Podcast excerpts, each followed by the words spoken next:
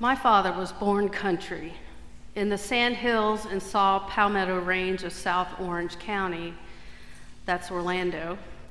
His future looked to be cattle and citrus groves, which are certainly honorable and good careers. But my grandmother had other designs for him, for she knew she had a smart one on her hands who could do little more.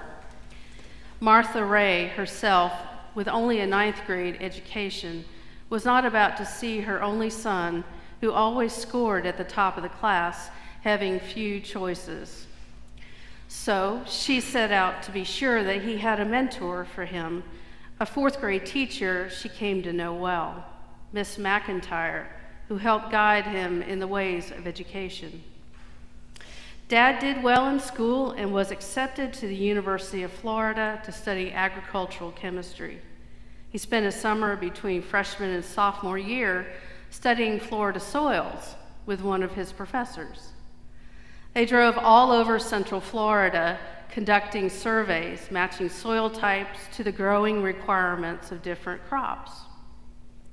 This was all very edifying for my curious father, especially since he had spent his youth working the land and had planned on a career helping folks grow plants and raise animals.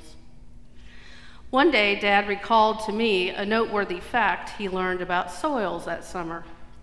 That remarkably, one could map where native peoples had planted crops during the last half of a millennium or so based on nitrogen levels and the depth of the humus or organic matter and the ground coverages found in the area.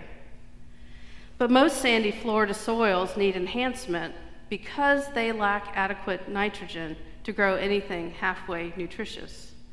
It seems logical from our vantage point today because we can easily document where humans leave their marks. But in the 1950s, visiting these sites up close must have opened up a new, or rather old way of thinking for my father. The native peoples knew the techniques to improve soil even the poor sandy soils of Florida. Modern farming has stripped out most of our soil's nutrition that they once had, and now soil nutrients are provided by industrial fertilizers. Recently, scientists have learned that the microbial portion of soils that modern farming destroys is rather efficient in capturing atmospheric carbon. Harnessing the power of organics in properly built soils, atmospheric CO2 levels may be brought down significantly, helping to turn back the damage we have done to our air since the start of the Industrial Revolution. This information gleaned from natural farming or organic farming could change our world. Imagine soils of North America return to healthy organic mixtures that not only feed people, but help us in the global challenge of reducing atmospheric carbon. It's a sin against creation reversed.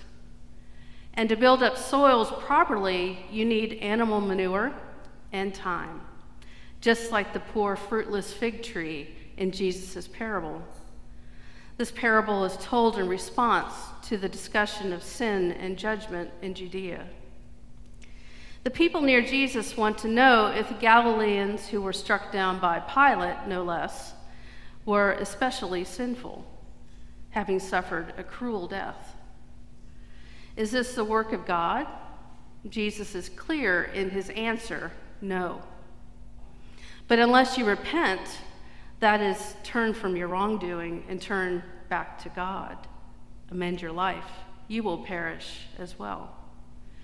We don't understand why certain catastrophes happen, why the Tower of Siloam fell as it, when it did and killed the Jerusalemites. We can't always explain tragedies when we are hurt or those we love who are hurt or lost. And Jesus is not answering those questions that we followers are apt to ask. But he is telling us that disaster and judgment are not synonymous. The prevailing thought for the time, and even for some people today, is that tragedy is one, one's life, that tragedy in one's life is God's judgment. And Jesus rejects the idea that those who suffer calamities are marked by God. He's clear. Again, he says no. However, Jesus says that we are to prepare ourselves for judgment.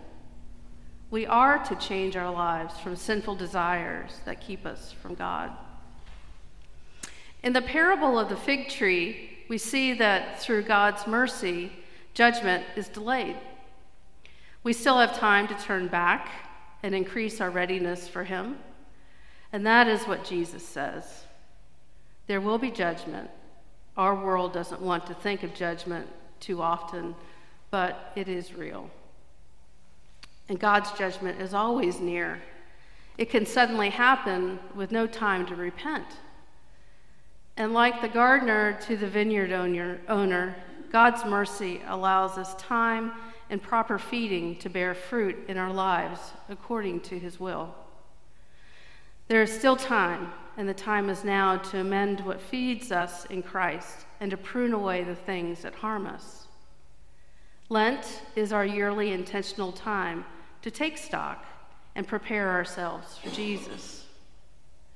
By keeping our lamps fueled and the wicks trimmed, we are to be ready. The fig tree is a common symbol of life and fruitfulness in the Middle East and the Mediterranean world. Fig trees were planted in vineyards to anchor grapevines and to provide shade in the heat of the day and to help cool the temperatures of the soil. The parable is a compelling symbol for our times as we think about our natural world. And like my father's experience in the wilds of Central Florida, learning about the intricate properties of soil and the care that's needed to grow healthy things, we also can be thoughtful and curious about our world. Creation care is real. We live in a natural world, and our responsibility to care for it and the creatures which live in it. I'm dis- inspired daily by the natural world that I'm enveloped in. This week I noticed the fresh green leaves budding out on the native oak trees where I live. The gold, pink, and silver trumpet trees are now blooming, and soon the royal poincianas will leaf out and turn their brilliant orange. As a Lenten exercise, we can take time to be curious about creation and wonder why or how for a moment when we see something we've never seen or noticed before. I wonder how did those mangrove seedlings get to the rocks next to our dock by the waterfront room? I wonder why the sunset is more colorful tonight than last. Are the little vireos I see year rounders in Naples, or are they migrating back up north for the summer? Lenten curiosity can lead us down important spiritual paths. The Holy Spirit, the Holy Spirit might inspire us to find a cause to pursue or a new ministry to explore in our life in Christ. It just might lead to other possibilities for ourselves and others in our life in Christ. God's mercy is freely ours and abundant beyond our, abs- our understanding. Abundant mercy gives us the freedom to search for what we might want to change or enhance in our lives and in our larger community so that we might bear the spiritual fruit God desires for us in His creation.